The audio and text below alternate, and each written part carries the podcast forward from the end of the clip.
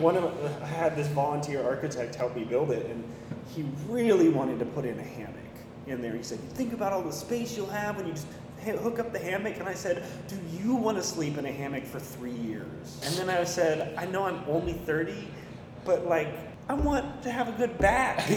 you know, I don't want."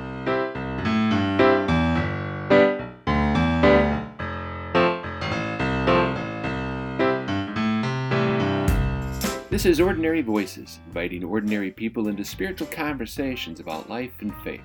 I'm your host, Eric Elkin. I created this podcast to help me, a pastor, better understand life, and I'm inviting you into the conversation so together we might find expressions of hope. Guests in the show are not authorities, they're simply people willing to share with us the authenticity of their own thoughts. I tried to provide the guests freedom to talk and let them go wherever they might go and I only ask you to listen, and to listen like a good camp counselor. Good camp counselors allow children to express themselves without judgment. They listen for what the camper is trying to say. People who listen tend to understand each other better, and we live in a world desperate for ears. So let's begin today's show. This is My Father's World.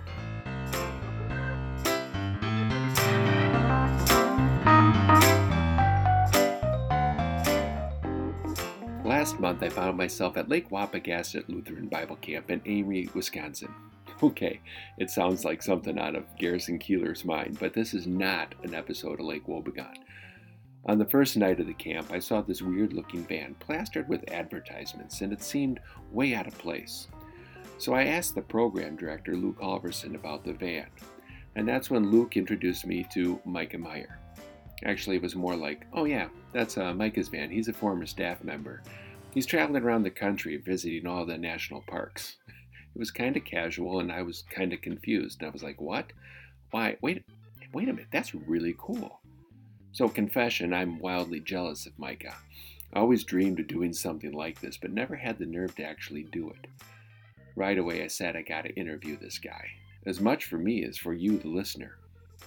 I want to thank Mikah for agreeing to talk. He was tired. It was the end of a long day and the end of a long week. And to make this trip work, Mikah has to promote, promote, promote. So I was thankful he took the time to speak.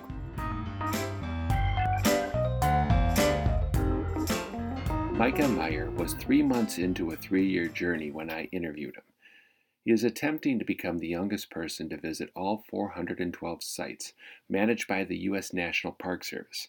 He's also trying to become the first person to do it in one continuous trip. Two other things you need to know about Mikah. He is a hardcore Lutheran. I mean, I'm a Lutheran pastor, and I didn't even feel as Lutheran as Mikah. Mikah's whole life, from elementary school to high school graduation, was driven by one single goal escape Nebraska. He wanted to explore a bigger world. When graduation finally came, he didn't have the money to leave. He stayed and was bitter, like any young man who faces the disappointment of an unfulfilled dream. In the midst of the bitterness, something else happened. Something that would change Mikah's life for the rest of his life. His father died at the age of 58.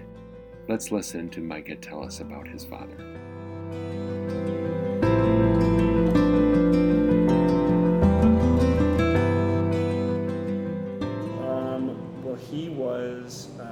Pastor. He spent the majority of his career at the University of Nebraska Lincoln Lutheran Campus Ministry, okay. which at least at one point in my life was the largest Lutheran campus ministry in the country. Right. Um, I think it was in like 95, 94 or 95, he received the Distinguished Service Award. Okay. Um, basically, like best campus pastor in the country. Um, he was on the roof. We were building a house when he heard, and he said he almost fell off the roof.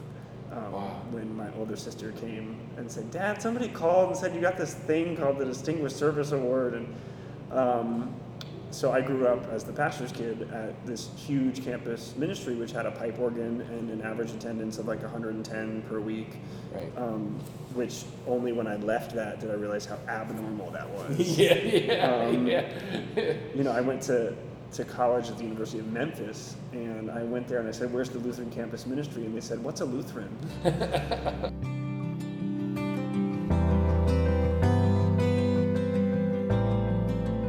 so, was your dad's death um, a result of an illness? Was it lengthy, or was it out of the blue? Or No, so he had cancer uh, of the esophagus, and had he got it once about three years before he passed away, and then it was gone for uh, a little while, and then it came back. And when it came back, it was like they had done everything they could already, and it was just a matter of time at that point. So, only child, other siblings? uh, youngest of four. Youngest of four. So, yeah. But I was the only one. So the the year he passed was the one year I spent in Nebraska. Okay. So I was there for his last year, basically. Uh, is that hard for you? Uh, it was hard in the sense that I did everything I could in high school to leave Nebraska, and then for financial reasons, I was stuck there. Um, I spent a lot of time angry at God for that one because it was all three of my sisters were older and had successfully earned their way out of state. Okay. And I did everything they did, and I remember thinking, God, I did everything I was supposed to do. I got good grades or whatever. Like, why am I punished? You know, why am I stuck here? And um, it was only, uh, it was four years later when I was applying to grad school, and I, on a bus, met a girl who was applying for my same program, who had gone to the college I wanted to go to, and we actually figured out at the admissions day we were in the same group of four who had like a private lesson with a teacher out of you know these hundreds of students. We we were in the same group, and she had gone to that school, and I had gone to Nebraska for a year, got to spend my dad's last year of life with him, and then left for Memphis, and yet we ended up in the exact same spot.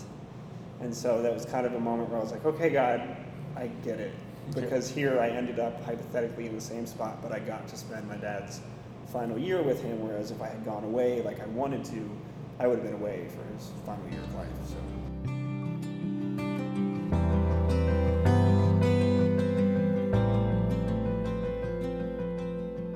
The transitional moment in Mikah's life began with a road trip. A road trip that would both launch his future but also ground him to his past and his identity with his father. If you listen, you will hear Mikah doesn't just share a love of driving with his father, he shares his love of ministry. I often found him describing the everyday fabric of life in theological terms.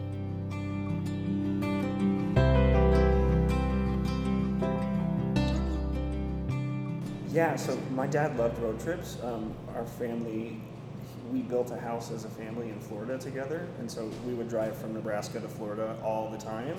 And but I say we would drive, I mean he would drive, and he would drive the entire like 28 hours straight through himself, like just do it Right. in one in one sitting. And I remember him saying if he wasn't a pastor, he would have been a trucker because he just loved the open road and he loved driving. And so I don't know if that was instilled in me or, or what, but when I when I finished that first year at Nebraska, or two months before I finished, I uh, wanted to go on a road trip. So my best friend and I planned one. And um, we had had a falling apart the whole previous year because my whole life was falling apart. Stuck in the city I didn't want to be in. My dad was dying. I was working nonstop. It was I was I was a horrible person to be around. Right. Um, and we had a chance encounter two months before my dad's passing, and I said, "Hey, let's do a road trip when school ends." And so my dad ended up passing away during finals week. So that road trip ended up being ten days after his funeral, just already planned coincidence. Right. And I took it in his car, which I had already asked permission for months earlier to use, Right. which still smelled like his pipe, had his sunflower seeds in the center console, like Gosh. so yeah, it was this really, it was this, it was this weird experience of like escaping all that, escaping the death and everything of home, um, but still in his car, Right. you know, and still with like memories of him. So it was, it was, I guess, a good mix of getting away from everything, but still having some connection to him and his his car and the road trips. That bitterness, though, how long did it last until you met that girl and, it was applying for the same position, or did you, once you got out of Memphis, did that kind of? No, you know, it's really funny. So I, obviously we are Christians, we talk about resurrection and, you know, it was on that road trip with my best friend that our friendship was resurrected essentially after a year because we said, you know, this is dumb. We've been friends since, you know, for five years. Life is short. People die when you don't expect them to. Like, why, why are we being mean to each other. It was mostly me saying like I've been a jerk to you, like be my Right. friend again, please. Right. Um, but yeah, it was you know here as someone died who believed in the resurrection.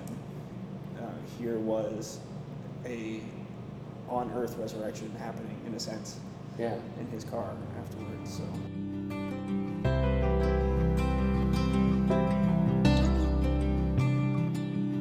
Ten days after his father's funeral, Mikah and his high school friend took off on a road trip. It would be the first of a series of annual trips they would take together. On the road, Mikah found a form of healing. I'm not sure he would define it that way, but unlike his last year in Nebraska, on the road, things would just somehow seem to work out. It was magical to a young wounded soul.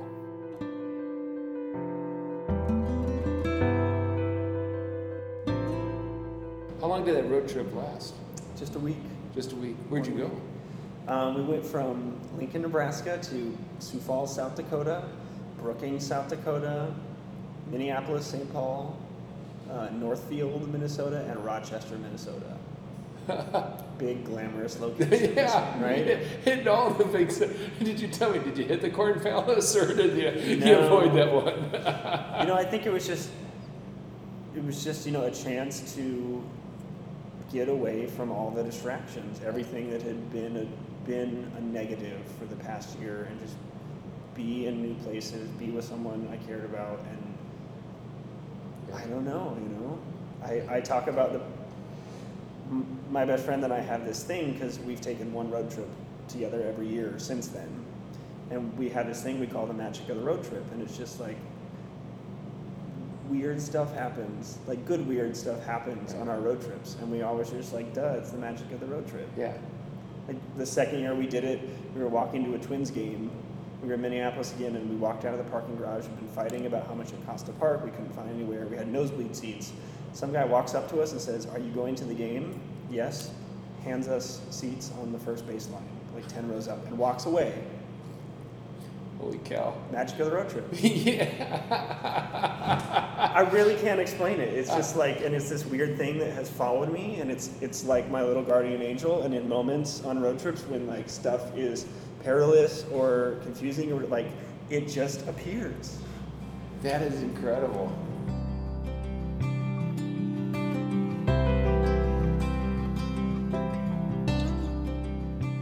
Then in 2011, Mikah took his first really radical road trip.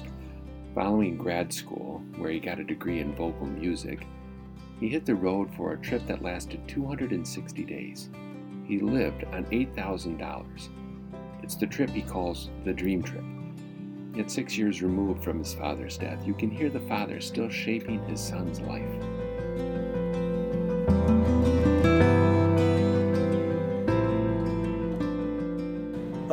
Well, so when I did when I did that 260 day road trip, that was from age 25 to 26, and it was um, it was by far the happiest I'd ever been in my whole life. Um, I actually I got to do a Washington Post story with this recent trip launch, and I explained this weird sensation that I would get. It started out happening once a week, then it was once a day, until it was like multiple times a day, where it felt like my heart was going to jump out of my chest. Like it was just it was like a physical manifestation of joy that I have never experienced since that road trip. But the, the reporter wrote about it, and some cardiologist contacted her and said, I'm really worried about Mikah. Before he hits the road, he should have his heart checked if it's doing this.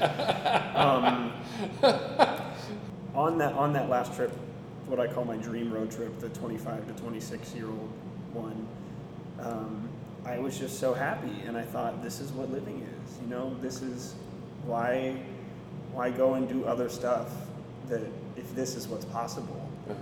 Um, and so I just kind of looked at the math and I thought, you know, my dad was 58 when he died. Uh, maybe I won't make it to retirement. Because I felt like I had spent a year. Like, I felt like I had done what a retired person would do.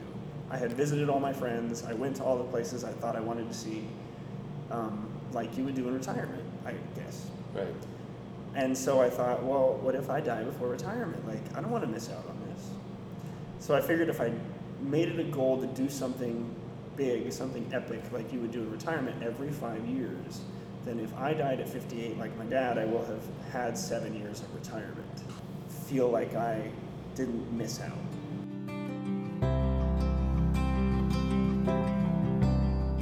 I want to take a minute and thank you for listening. If you like what you hear, please share it with a friend. If you find it provides you a healthy challenge to grow, share it with a friend. If it helps you find hope in life, please share it with a friend. I need your help to keep this conversation going.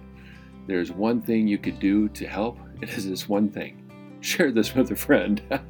share it on Facebook, share it on Twitter, pin it up on Pinterest. Your words of recommendation carry more weight than mine. You can go to the website ordinaryvoices.org, ordinaryvoices.org to find other shows and to sign up for the daily devotions. Judging from the feedback I get, people are hungry for a spiritual conversation, so you won't be disappointing them by sharing this. Remember, sharing is caring.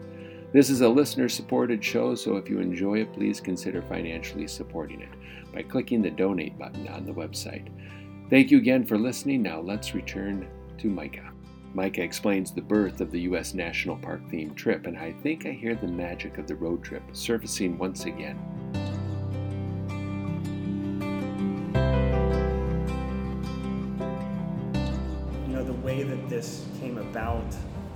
I feel like it was destiny. I feel like it was, it's beyond me, which is, and when times are tough, I try to remember that. Because my initial thought when I was 28 I thought, okay, 30's coming up. It's time to buck up or shut up. Mm-hmm. What are you going to do? And I thought, where, where do I want to go if it's not all about having a friend's place to stay at for free? If, if my housing is not a limiting factor. And I remembered I'd gone to a few national parks, and actually my college campus pastor had said it was his goal to go to all 59 national parks. And so I thought, okay, I, I want to do that too. I want to go to all 59 national parks. So I did some research and I found out that there are more than 59. The National Park Service actually administers 412 sites. And in many cases, it's just politics that keeps something from being named a national park versus a national monument. Because Congress has to designate a national park. The president, through the Antiquities Act, can designate something a monument. Okay. So Acadia National Park, which many people call one of the most beautiful national parks, was actually a monument first because Congress wouldn't create it. Right. And so I look at these things that just have different names that people think must be lame. And I thought, well, I don't want to miss out on those. They obviously are interesting for some reason, just because some Congress didn't want to designate it, whatever. Right. And then at the same time, I found out that 2016, the year I was turning 30, also just coincidentally was the 100th anniversary of the National Parks Act. And then when I did the math, and I thought, well, this is how many days, coincidentally, the one of the one of the 30 some people who has been to all these units lived five miles east of me. Oh, really? And so I got in touch with him, and he sat down with me one night, and we went through a spreadsheet of all 412 units, and by memory, he told me the ideal amount of days I would want to spend at each. And because he had spent one month for the past 33 years visiting the national park, so it's 33 months, which is basically 36 months, which is basically three years. Right.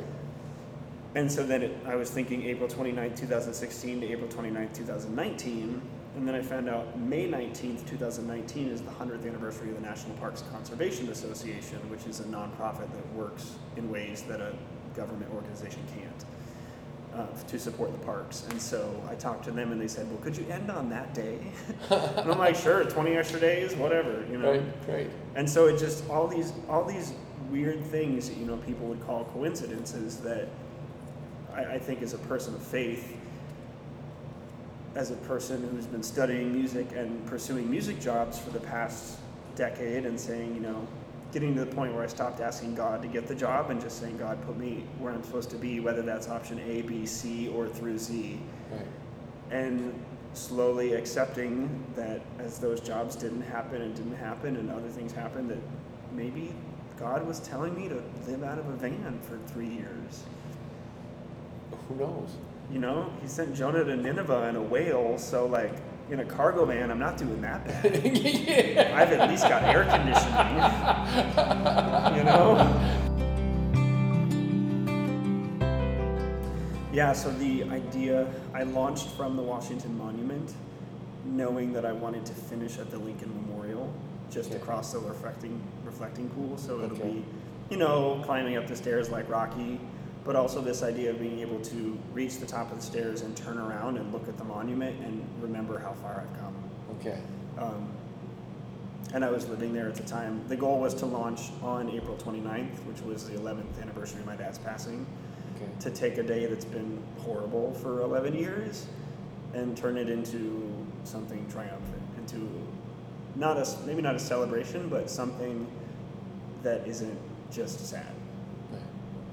Right. Redefine it. Exactly. You know? Yeah. Yeah.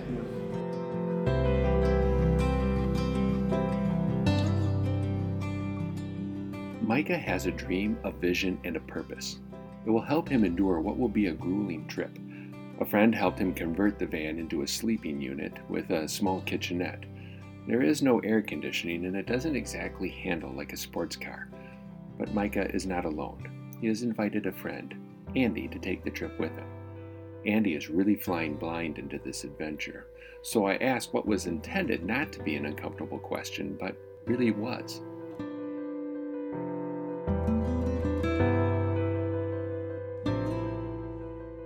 So is is Andy with you for the whole trip? I don't know. Okay. Um, we met uh, only in February. Okay. I just kind of said I'm here till June. Um, you know, we can see where this goes, and June's a long time. You know, it was that was March first. I said that's two and a half months. You know, like who knows? Right. And um, you know, like I said, sometimes it feels like destiny, and it just he was finishing grad school. The job that he was pursuing didn't pan out. He found a job that allowed him to work remotely. I said, I ha- have to pay for the gas. I have to pay for the camp fees. I have to pay for the entrance fee. I have to pay for everything. The only thing I don't have to pay for if you come is your food. So you can figure out a way to pay for your food. Come along. People said, so this is basically like moving in with someone you're dating. And I said, no, that's exactly what it is. Plus, we're working together. Right. You know, you think you move in with your significant other, you still get to go to work every day and, and leave them. Right. Um, we don't have that. Right. You know, it's it's non-stop togetherness.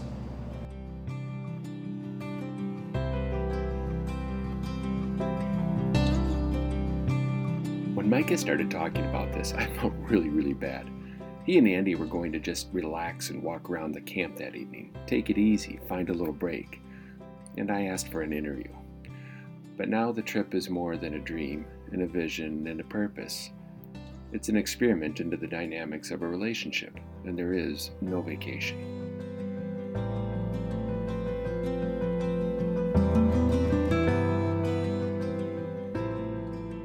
Think the biggest misconception about my trip is that it's a giant vacation.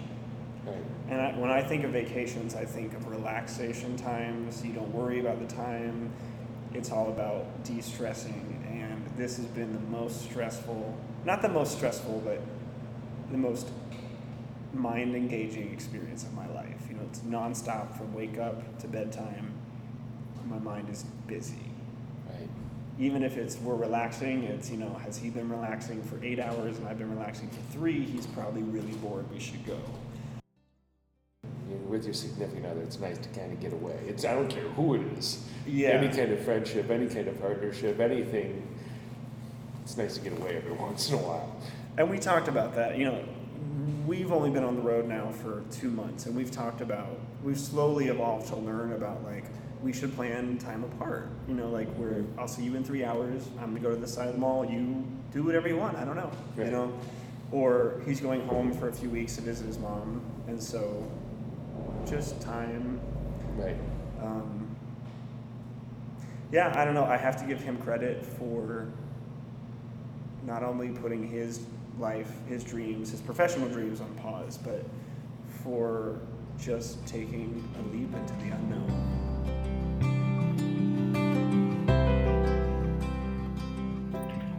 So now the dynamics are completely different than Mikah's dream trip. All of a sudden, I'm not so jealous. This sounds like work physical, social, emotional. I wonder how Mikah is seeing it. Is he finding the same joy that led a doctor to recommend a heart exam?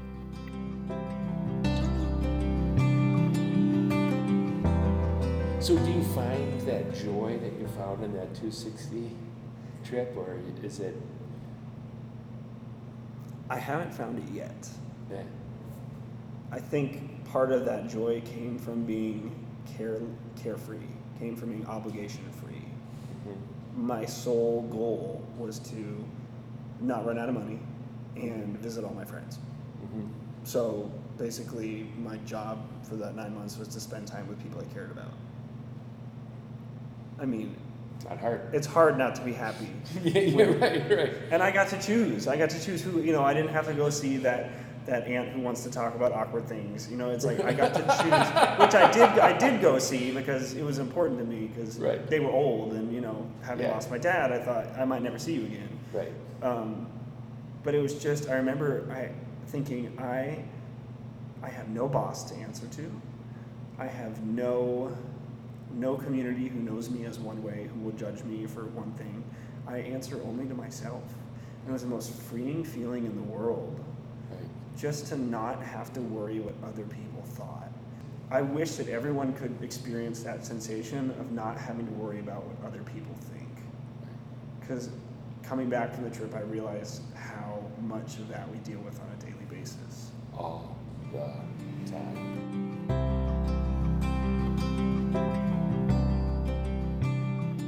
Mikah strikes a deep chord into our soul. The freedom of not having to worry what other people think. How many of you dream of that experience? We can't take a 260 day road trip visiting friends and family who care. So, where can you go to find the freedom and joy of not having to worry what people think? You have an answer, please let me know because I want to go there.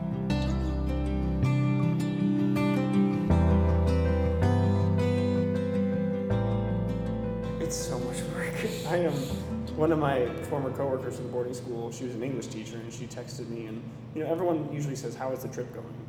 And she wrote me. She said, "How are you doing?" Mm-hmm. And I said, Is there a word, is there an English word that means stressful and blissful at the same time? Or do I need to go to German for that? and she wrote back and she said, Stressed and blissful.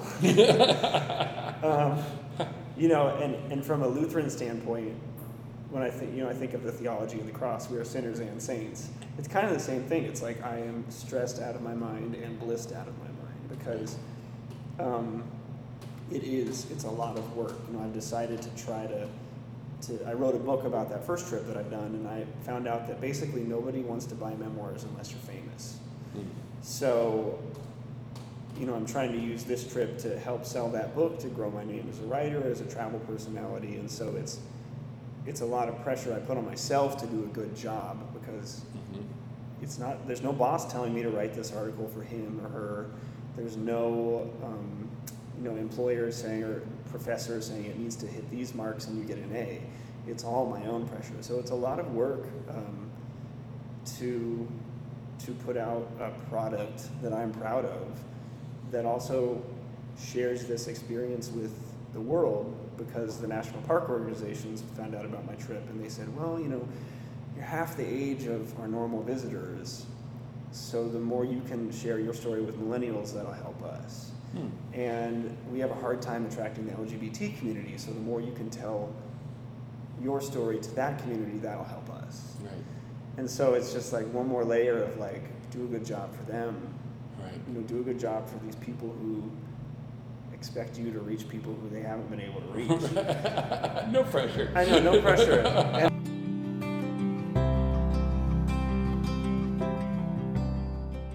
And you know, Andy said to me as I was starting this, he said, You feel so much pressure to make everything you write have some sort of meaning. Why? And I was thinking about it, and, and I remember my dad saying when he was a campus pastor that he would always tell his interns when these students come, when they come to church on a Sunday morning, this might be the one Sunday morning of their four years at college that everything fell apart and that they decided to go to church for the first time. Because mom and dad aren't there to make them go. Right. They might not have gone at all, but when everything, for whatever reason, got them into that pew, and if you don't have a good gospel message in your sermon, and you don't reach them on your, that might be your one chance. Right. Right. And I and the more I thought about that, I thought I must be feeling the same pressure. Right. You know, like if this is the one blog that someone reads, I need them to find some sort of meaning from this. It can't just be here is something pretty, here is something historical, bye. Right.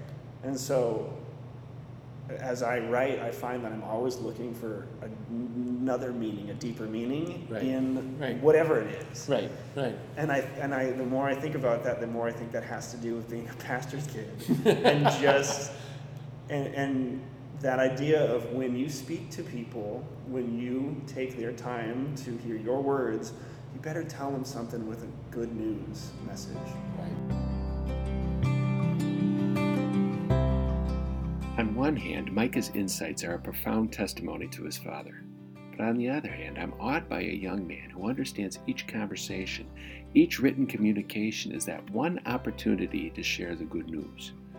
You are God's and you are loved, and a willingness to communicate that in a variety of ways. Again, how many of you listening yearn to hear that message? That is the great hope in life.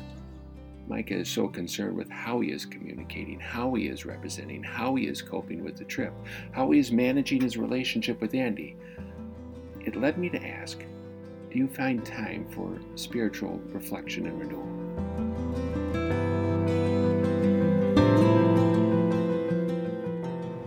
No is the is the honest answer. Yeah. Um, you know, it's funny because I've worked for two Lutheran churches, two Presbyterian churches, two Methodist churches, two Episcopalian churches, and then a Catholic school. And so basically, since age 19, church has been my job.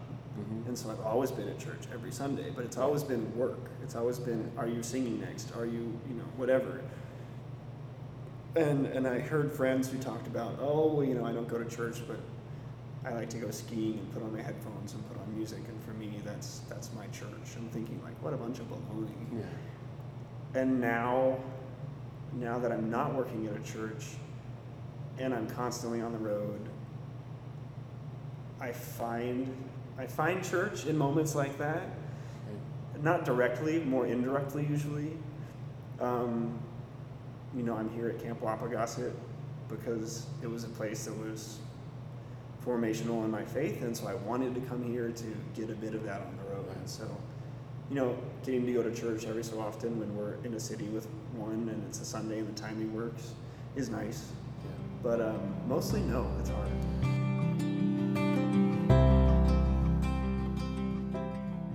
You've woven a gospel message into just about every answer that you have. Okay. Guil- Yeah. Guilty. Yeah. Well, it's interesting. I'm there's- putting extra pressure on you too now. no, I mean, there's there's a quote from St. Francis of Assisi, and I'm sure it's been translated and mixed up in different ways, but basically, the version I like the most is preach the gospel at all times, when necessary, use words.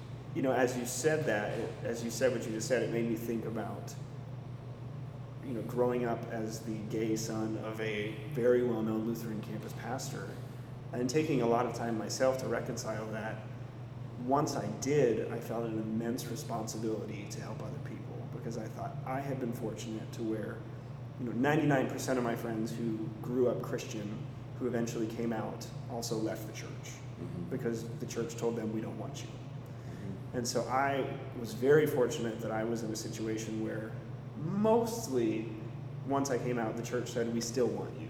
And, I, and I don't know if that's a result of who my dad was or just being Lutheran or who I surrounded myself with, I don't know. Right.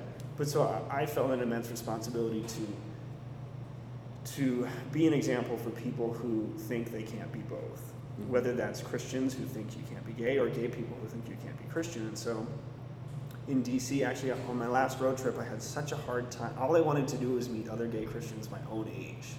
Right. Everywhere I went, I would say, "Where's the gay church in town?" And I would go, and every all the gay people I met were 40 years old or older. Nobody was my own age.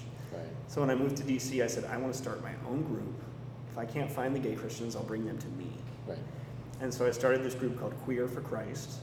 And when I left DC, we had over 350 members, and we're the world's largest in person LGBT ecumenical Christian group. Holy cow. But for me, what I always felt was this pressure of like, you know, just through I just through who I am, because people say that I don't exist, that I can't exist, that I'm an oxymoron, needing to without preaching at people, show them. So, someone who's never met a gay Christian, how can I be myself confidently, knowing who I am and whose I am, my dad would say, in a way that doesn't force them to change any theology they have or slam this Bible interpretation down their throat, but just say, This is who I am. You might not have ever seen this before. So let me be who I am and be in your presence.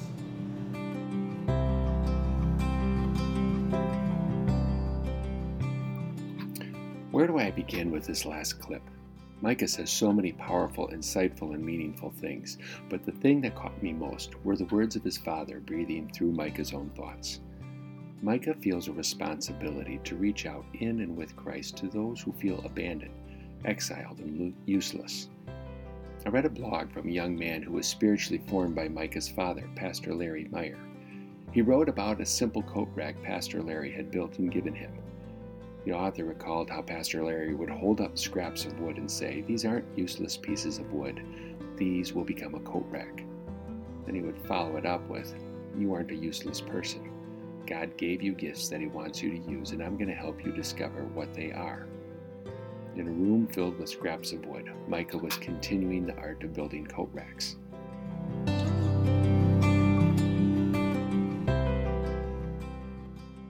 Which, which with this community is the most interesting thing because it's people will come and they'd say, "Well, I can't tell my gay friends I'm Christian, and I can't tell my Christian friends I'm gay." And you know, one of the members of our group is a, is an ordained minister at an affirming church, and he said the difference. There's a big difference between being accepted and being part of the norm. Mm-hmm. And so even he says that he feels a different way when he comes to our group because he doesn't have to explain anything.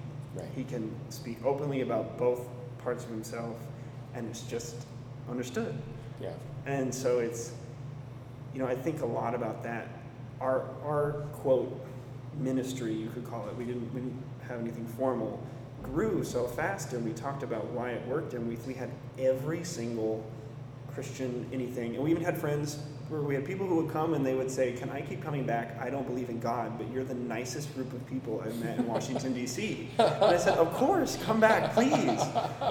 And but the more I thought about it, you know, everyone there was hungering for a community, a community that they weren't finding anywhere else. And and I think it's the same here at Camp Wapogasset for the youth that come here, and especially for the counselors Yeah. is you know a lot of counselors don't have that many people their own age in their church and then they come here and suddenly you're with 30 to 40 peers Right. who you know are, are followers and who you have this sense of community and at least for me that was really where i grew in my faith was i think the most perfect analogy coming here was we've just been in north dakota and it was relentlessly windy i mean it was just windy nonstop um, driving was difficult. Hiking was nice because it was there was always a breeze, but it was just nonstop windy. And and then I came here to Waco today, and the air has been so still and so peaceful, and the weather has been you know it's like 77 degrees with a lake breeze, Yeah. and it was just so.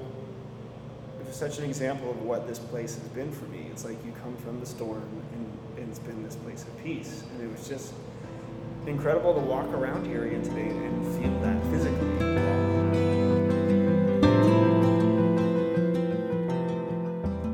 Mikah is reaching out to an exiled community to remind them they have not been exiled by God. It made me think of all the people who, in one way or another, feel exiled, people who struggle to feel a part of the norm. These thoughts turned my attention to the prophet Isaiah, who speaks words of comfort to the exiles in chapter 43. Thus says the Lord, who created you, O Jacob, who formed you, O Israel, do not fear, for I have redeemed you. I have called you by name, and you are mine. When you pass through the waters, I will be with you, and through the rivers, they shall not overwhelm you. When you walk through the fire, you shall not be burned, and the flame shall not consume you. For I am the Lord your God, the Holy One of Israel, your Savior, because you are precious in my sight and honored, and I love you. Do not fear, for I am with you. This promise goes out to Mikah and Andy as they travel, and I send it out to you as well, to remind you God, who is your Redeemer, will do whatever it takes to get you home. This is my Father's world, and to my listening ears, all nature sings and round me rings the music of the sphere. This is my Father's world. I rest me in the thought of rocks and trees, of skies and seas. His hand the wonders wrought.